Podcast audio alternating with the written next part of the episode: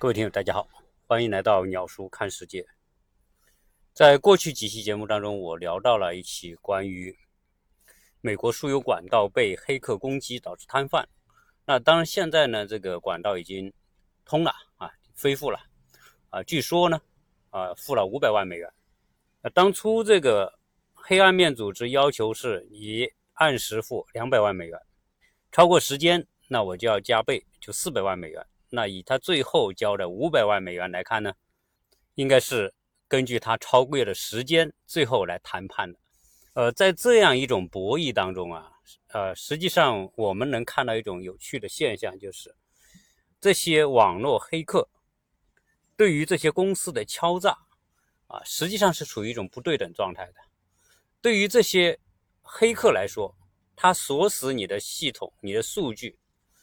你失去了这个互联网操纵你的油管的这个人偶呢，等于说你就瘫痪了。你每天的损失那是数亿计。因此，在这种谈判当中呢，这些 c l o r a Pipeline 这个公司是毫无筹码啊，只能是选择被动的去满足这些敲诈公司的需要。那这件事情呢，啊，肯定还没完。为什么呢？因为这些网络黑客。他未来的攻击，针对那些大大的公司所发起的攻击，一定会越来越多哈。所以当初美国联邦政府是建议这个公司不要支付赎金，但是呢，你不支付赎金，你不可能让这个管道永远瘫痪在这里啊。而且这些犯罪组织是跨国跨国界的。啊，所以我又谈到了后面一期关于支付这个敲诈赎金的，是通过虚拟货币。虚拟货币也是一个跨国界、跨主权的一种支付方式。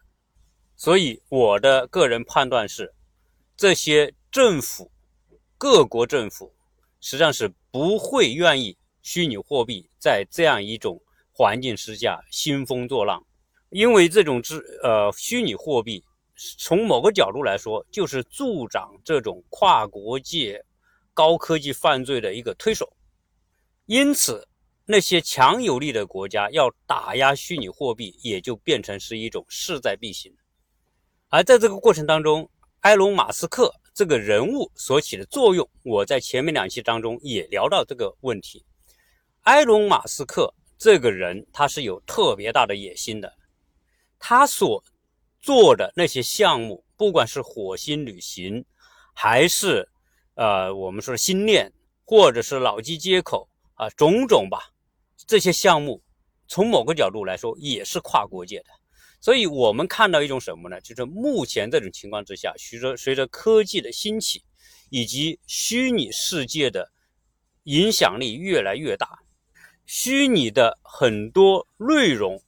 或者是服务，或者是产品，已经深入到人们的生活的方方面面，直到极大的影响人们的思维方式。所以，现在这种虚拟时代的这些，包括虚拟货币，包括我们说的未来的很多科技探索，它都是跨国界的。所以，我们看到几种几股跨国界的力量综合在一起，就会出现一个什么呢？有一个新时代的对于世界。格局，特别是传统的国家格局的一种挑战。我们原来看到是什么？国与国之间的竞争，大国与大国之间的竞争。现在冒出一股说的以形哈，一股新的力量。这股新的力量还不是这个国家或者那个国家，它是跨国家之上的，形成第三股力量啊，在在参与到大国与大国之间的角力或者是博弈当中来。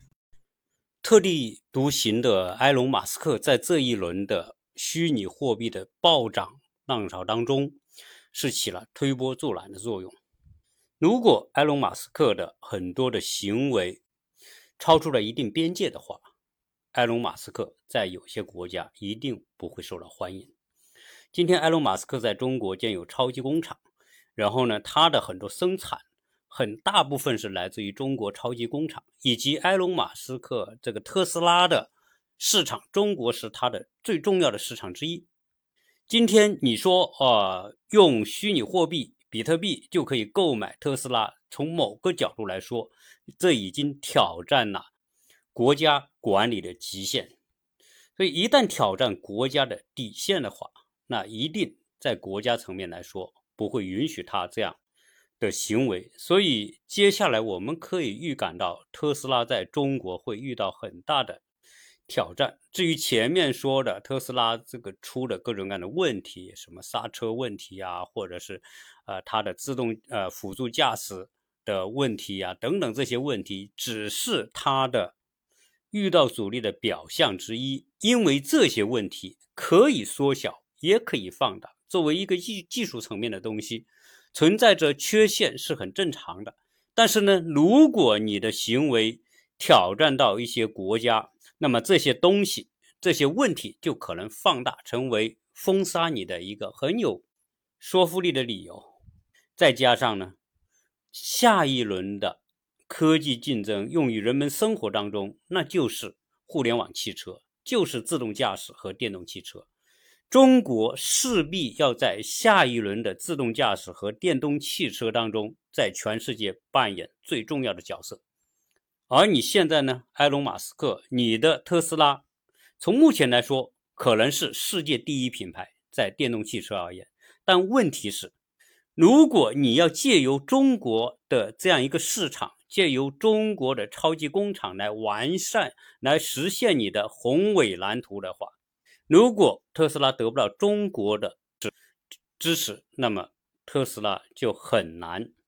保持在这个领域的领先地位，而中国的公司未来在电动汽车和自动驾驶方面后来居上也不是没有可能，因为这个牵涉到国家科技竞争的这样一个层面，所以从种种因素来看呢，特斯拉的未来，不管它的市场还是它的生产，以及从法律的层面来说。如果埃隆·马斯克不能够注意到他的行为尺度的话，那特斯拉的未来的发展势头一定会受到巨大的影响和局限。这个影响和局限取决于中国对他的态度。结果，接着在前天，在网上突然爆出一个啊视频，就是说在深圳的赛格大厦那一栋七十多层的楼。突然出现大幅度的晃动，结果很多人以为地震来了。在这个楼里面的人，很多人在这种晃动当中都呕吐、眩晕，不知道发生什么事了。然后我看到这个短视频，我觉得很好笑。这个在深圳，在这个赛格大厦附近的人看到这种情况吓呆了，大家狂疯狂的奔跑、逃跑，想逃离那个楼。结果很多人鞋连鞋子都跑丢了。后来哈。一听报道说，原来是什么？是原来在那个赛格大厦楼上的有很多的这种所谓区块链的公司，在干嘛呢？在挖矿啊，就是就是虚拟货币的这种挖矿机都在这个楼里面了。然后大家因为现在虚拟货币不是特别火嘛，暴涨啊，埃隆·马斯克又火上浇油，搞得这个虚拟货币市场真的超级狂热。所以我在前两天讲嘛。现在的虚拟货币的狂热程度，超过了16世纪的荷兰郁金香的那种疯狂程度。结果，这一个大楼的摇晃，所来自于挖矿所产生的共振，啊，这种共振有如此大的这种影响力和破坏力。结果，今天一早我们就看到新闻，看到报道，说我们的三大金融协会。联合封杀虚拟货币，所以接下来哈，虚拟货币就应声暴跌啊！现在这个暴跌可能仅仅是一个开始，而这个时候呢，呃，这个埃隆·马斯克也暗示他已经卖出了虚拟货币，因此这一轮的虚拟货币的炒作大概率已经到了尽头，接下来一定是一个深不见底的深渊。如果在前几天或者一个星期、两个星期之前进入这个市场的，从目前情况来看，肯定是被割韭菜了。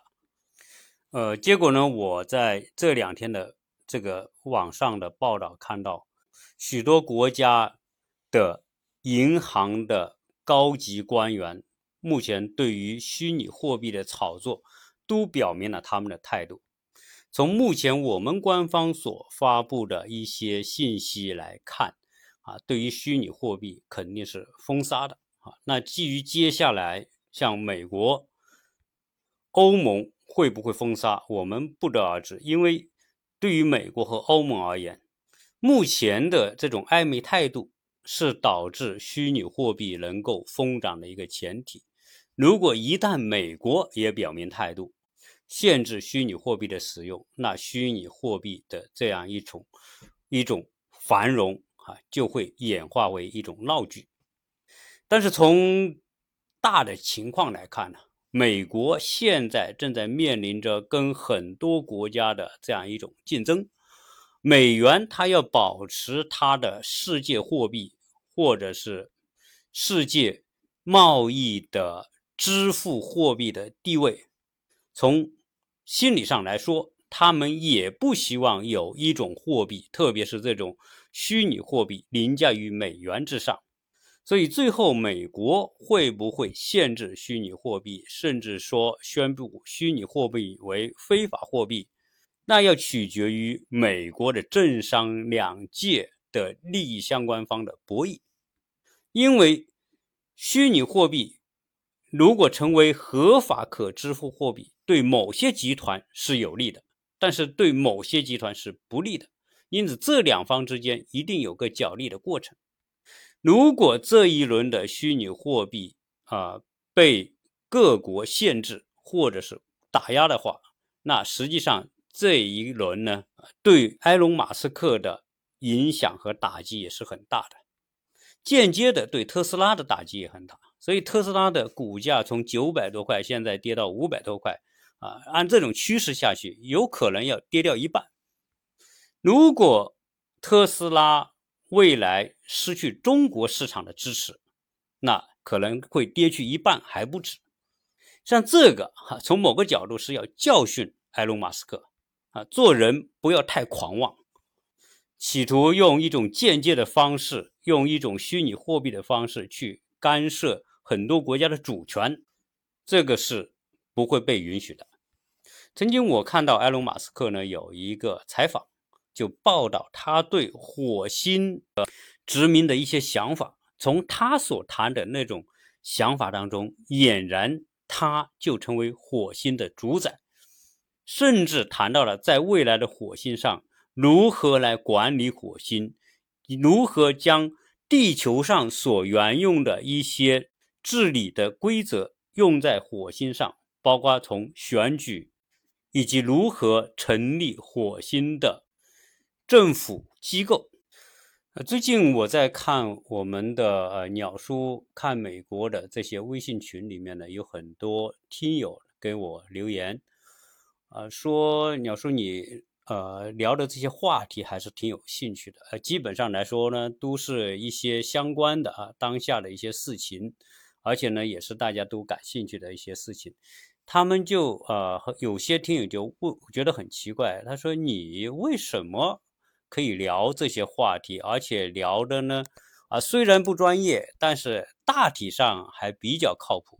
而有些听友就问说：“鸟叔，你到底学什么专业的啊？对吧？你什么逮着这些话题也敢去聊啊？”我我只能想呢啊，作为我来说嘛，就是一个草根，聊错了，诶，大家大家也不会觉得奇怪。如果聊对了，可能是偶然碰对了吧。呃，我呢也一直我想哈，我呢是学历史专业的，当然我必须承认。我的历史专业是学的不好的，你今天要我说哪个历史事件发生哪个年代，我还得去查一查，因为有一些重大的，当然我可能会记得，但是有一些不是重特别重大的，我还不一定记得啊。哪一年发生哪些事情，这是中国学历史的一种方式。以前我们学历史、考历史都是背，对吧？都高考的时候、高中的时候就背这些东西。但是到我经历这么多年的发展来看。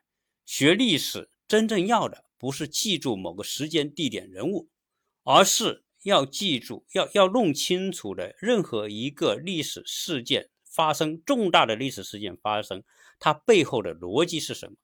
所以学历史真正要学的是借由历史事件去学会分析这个事件后面的因果关系。如果学会了这种分析问题的方式，那你对于当下甚至未来可能要发生的事情，你才能够借由这样一种逻辑分析的能力，去说出个一或者是二。对于当下的这样一个时代，哈，我们说信息泡沫无限膨胀的时代，实际上我们很多的人会离真相越来越远，我们都被各种各样的信息泡沫所裹挟，而迷失了我们本应看到的那些问题和真相。因此，在这样一个时代，是最容易出现对一些问题爆炒。然后呢，像类似于比特币这样，然后啊无限制的膨胀啊，大家都一窝蜂的去上，很多人就投资在这个里面啊，不管是去挖矿也好，还是购买比特币也好。那说到这个啊，不是我绝无一种幸灾乐祸的一种一种想法，说啊去去去说别人啊，因为我自己曾经也是这样的角色，我也买过比特币，当然我是在。几年前、两年前、三年前买，但是买完之后呢，啊，比特币涨又跌。但是二零一五，哎，一几年？二零一七年年底、二零一八年年初的时候，比特币从三千块涨到涨到两万块，对吧？那也是一次爆炒，那一次爆炒已经让很多人进去。我那个时候也买了一两个比特币，结果到之后呢，跌跌到一八一九年的时候，就一直就。就六七千块，等我买了也也也也没赚到钱，也亏一些钱。但是但是这种情况之下呢，我们也看不懂。按理来说呢，我们应该不管它，对吧？拿到这个你买了就放到那不管它，到现在有可能我还能赚一点。但是当时看这种情况啊，觉得不知道这个东西未来会有没有机会。后来讲算了，把把它卖了。我是一九年卖的，我我也亏了，当然亏也没亏，我本身也没买多少，当然也没亏多少。但终归来说，我们还是有一种被割韭菜的这种感觉嘛，因为我当时买的是价格高嘛，也是在价格比较高，相对来说比较很多人买的时候我们去买的。在过去那么多年，从二零一零年到二零二零年这十年当中。有多少的所谓的财富的神话破灭掉？我们多少都参与到这些财富的神话当中，参与到这种各种各样的炒作当中，参加各种各样的总裁班，参加各种各样的呃投资计划。实际上，以我现在回头来看，过去十年我们所参与的做的那些事情，百分之九十九都是别人设计的圈套，只是这个圈套。这个局的大和小不同而已。那我不知道哈，可能我是以小人之心来看大家的投资行为。我个人的估计啊，就是在过去十年当中参与的各种各样的投资，除了你是买房子之外，你投给各种各样投资机构、投资顾问的钱，我相信大部分的人是亏的，只有少部分人是赚的。在过去十几年当中，投资实业赚到的钱，那些人拿到钱之后去投资各种各样的金融炒作，大概率都是要亏回去的。只有少数的幸运者可能在这个过程当中是赚到钱的。所以在当下这种脱实向虚的浪潮当中，大家都不愿意投实业，都愿意去投各种各样的短平快、高回报项目的啊，多半。都最后会跳进陷阱。真正让我们能够获得财富的啊，大概率还是要做一些踏实的事情。虽然这些踏实的事情会比较辛苦，付出劳动比较多，比如说开工厂的，或者是说做那些搞流通业的，做具体的服务业的。但是做好这样一个项目的这种个人财务的稳定性。啊，一定好过那些去参与各种各样带有圈套性的投资计划。从大自然来说，什么样的物种命最长呢？对吧？我们会知道哈，乌龟命比较长。为什么乌龟命长呢？因为乌龟不怎么动，它不怎么动的，它的新陈代谢就比较慢，然后呢，它的细胞分裂速度比较慢，啊，自然来说，它的寿命就容易延长。而那些动作敏捷、运动能力很强的，什么老虎、豹子、鲨鱼等等那些掠食动物，啊，实际上它们的寿命都远远不如乌龟长。因此，有人就说，生命在于静止，而不在于运动。当然，这句话是反常识的话，因为从生物生理和卫生常识来说，运动都会让人的机能得到激活，然后让人更有活力，这是没错的。但是，是不是运动一定会带来长寿？我觉得这个话题真不一定，因为你看很多。呃，什么老长寿村有很多过百岁的老人，你要去问他过去的这个生活习惯和经历，没有几个是运动的，没有几个是按照呃健康的方式来生活的。你比如说啊，要吃不能吃一些呃呃不健康的食品，比如说含亚硝酸盐很高的那些食食品，咸萝卜、咸咸菜等等。对吧？这但是这些人他往往这一百多年来他就吃这些东西，甚至还有人抽着烟，或者有些不好的嗜好，但是不影响他长寿，活了一百多岁。那从投资的角度，实际上他也有相似的一个原理。很多人赚到钱之后，就将这些钱拿去做各种各样的投资，有可能这个人他赚了很多钱，如果他当初不拿钱去投资。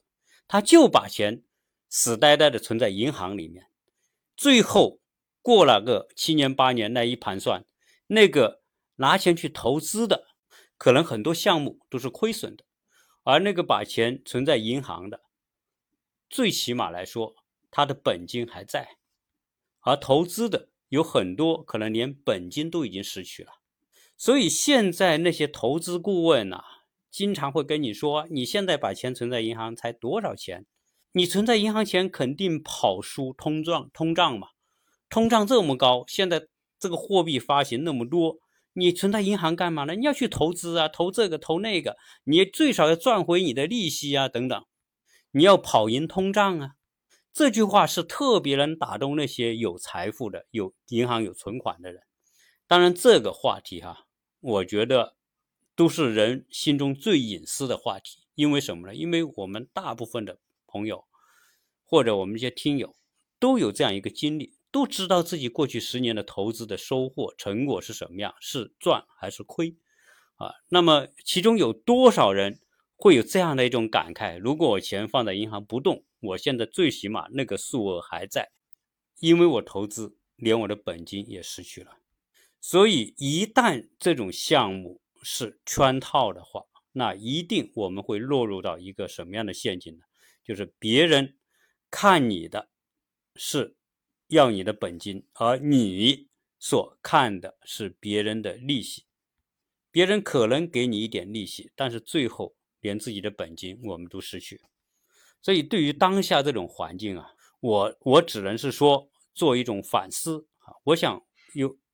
我可能这期节目呢会激发很多听友的一些共鸣，因为人是致富之后有钱之后都会嘚瑟，最后都很容易跳进别人所挖好的各种各样的坑里面，所以我们应该敬畏的是那些手握镰刀的人，我们最好不要成为别人镰刀下的韭菜。两年前我们看到大量的。P to P 的这种网络的 APP，那些吸收存贷款的那些互联网金融，割了多少的韭菜？我我们都是损失者。我也曾经买那些 P to P 的那些东西，虽然买的不多，但最后呢，这些 P to P 全部跑路了，最或者被政府关掉了。我想，我我做这个节目哈啊，首先我承认 我特别的低冷啊啊会。会遇到过去十年当中会遇到一些陷阱，啊，那我想呢，在未来我们如何能够有一个更清晰的的判断，当然，任何时代都有那个时代的机会，关键问题是很多机会呢是真的机会，有很多机会是假的。你比如说，在八十年代到两千年之间，那些去到深圳、去到上海，不管你是投资、工作还是在那买房的，都获得那个城市发展带来的红利。那个机会实际上是最容易获得的，你需要的只是一个准确的判断。到现在呢，呃，我也没有太多的雄心壮志了哈，呃，很多时间呢就跟大家分享一些我自己的看法，把它做成一些节目。当然，我也希望呢能去做一点带有实业性的东西。这种实业性的东西呢，不是那种要冒特别大的风险的那种赌徒性的项目。而我愿意做一些什么呢？做一些相对来说规模不要太大，但是呢相对比较稳健、有稳定的需求，不渴望有什么暴利，但是呢有那么一种细水长流的一种收入就可以了。啊，当然最主要的是做的这件事是自己喜欢的事情。啊，做件这件事情自己觉得很快乐，顺便能赚点钱，啊，这是我所认为的将生活和工作合二为一的一种设想。我看我们这个呃鸟叔看美国的这些微信群里面，哈，大家都花了好多时间去分享一些东西。在这个群里面呢，我会看到几种现象。就一种现象呢，就是随着我们国家的发展，国力的强大啊，我们的爱国热情越来越高，这个是一种特别好的一种现象。啊，但是呢，我想啊，就是我们除了谈这些爱国话题之外，我们还能不能利用这样一个平台来交流一些更多的一些信息？比如说我刚才讲的，有没有可能大家去做一些探讨？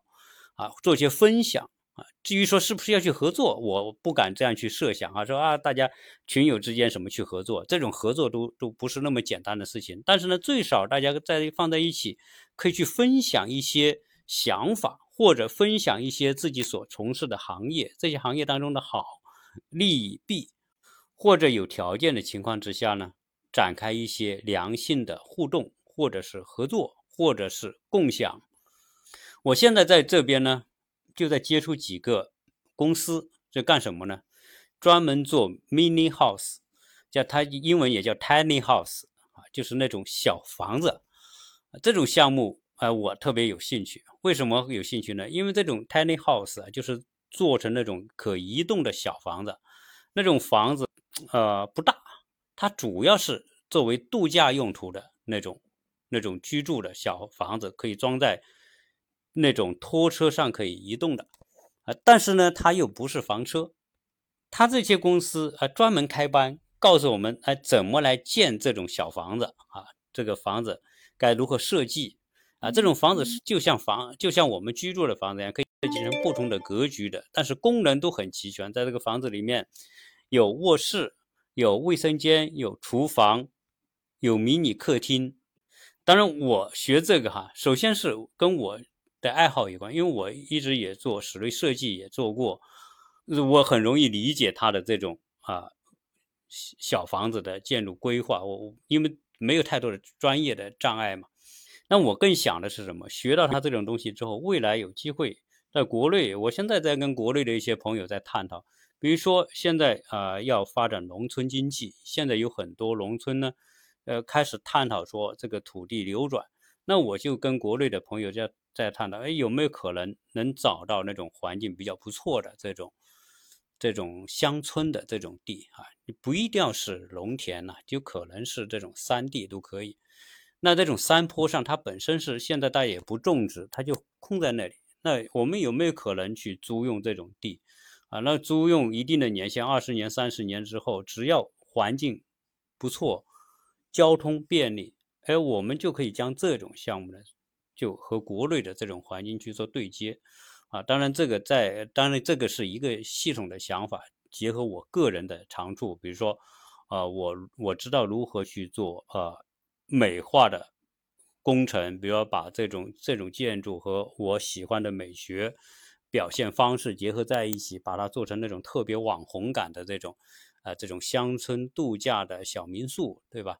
呃，这种东西就是我特别想的，因为我想做的是什么？我就要做的这个小民宿是从外观上就特别艺术感啊，所有的人来了都一定疯狂拍照，然后跟我分享，啊，对吧？要要用别人主动来帮你传播的方式，才是符合网红的特质吧？哎，我是特别想做一个这种项目，然后呢，有稳定的客户，在这个这个小小的民宿平台呢，我能做一些，比如说。我做一些和美学相关的啊，夏令营呐，小孩的这些这些啊涂鸦活动啊等等，我把这些东西结合，最后我再跟跟传播方式结合，对吧？你所有这一些过程呢，都会变成节目的内容去传播。呃，我如果做成这种网红项目，那我就会觉得特别开心。有人来好赚点这个，大家喜欢你这种氛围来哈，顺便你赚点钱，对吧？啊，这样一种是属于特别快乐。当然，这是啊，我目前正在规划和想法。因为我觉得中国啊，已经到了一个阶段，就是很多人温饱解决了，我们基本上进入小康之后，需求我们的需求会往上走，那我们会有更多的时间花在跟家人陪伴家人、陪伴小孩儿。啊，但以及我们国内的这种高楼大厦的环境，钢筋混凝土太密集了，所以一般到了节假日、周末，大家都希望找一些很轻松的环境，到一些附近的乡村去玩玩。哎，像我想做的这种事情呢，就是属于这种跟大城市来满足大城市人们这种需求的，放在乡村的这种艺术民宿。和加营地，同时作为未来一些夏令营的一些小活动的这种平台，呃，这种项目呢，目前在国内好的肯定不多啊。这个民宿现在开了无数，呃，我们去过浙江啊，我有很多听，我有很多听友是浙江的，浙江，浙江的。呃，莫干山的这些民宿，当然在在华东，在全国都很有名，很多人做一些非常高品位的民宿。啊，真正我如果我们去做，我们不去做那种，因为那种太投钱了，太烧钱了。凡是太烧钱的项目，就意味着你这个周期要特别长。啊，我们不希望那种，我们是做的那种迷你型的民宿社群。啊，但这种项目呢，啊，我有一个计划，这个计划呢，啊，会打通什么呢？会打通。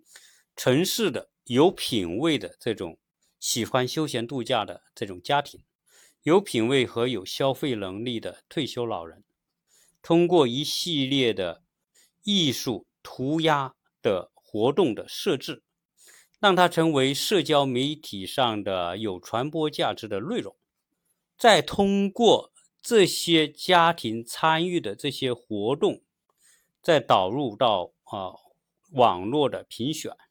大家看我画了很多画，我的后院全画的全是画，我的 deck，我的那个阳台上画的全是画，我的家里的家具能画的我都给画了。这些东西实际上我是在做一种实验啊，未来在我的这种艺术的民宿营地当中啊，都会成为这些住宿者要参与的这些活动。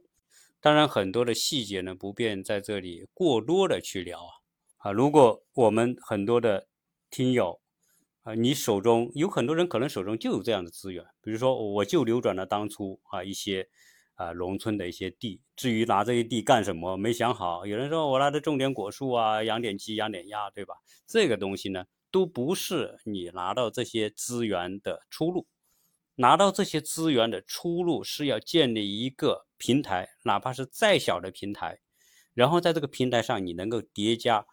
多种多重的服务内容进去，让这样一个小小的平台变得是大家玩得很开心的这样一个环境。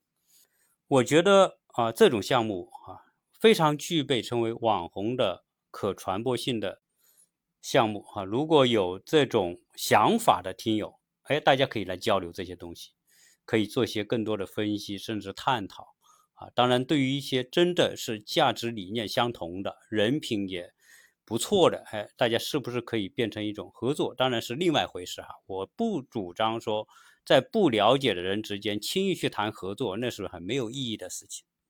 但在美国呢，我们也在啊找这样相关的一些地，因为美国的地是很多，美国的地也很便宜，但美国的地也是分各种各样的用途。如果呃我们在美国找到这种地哈，可以做这种项目，那我在美国做出的项目一定会比在中国更好玩。为什么？因为美国的条件不一样。美国如果我要做这样的一种艺术营地的话，我我会做到全美国独一无二的。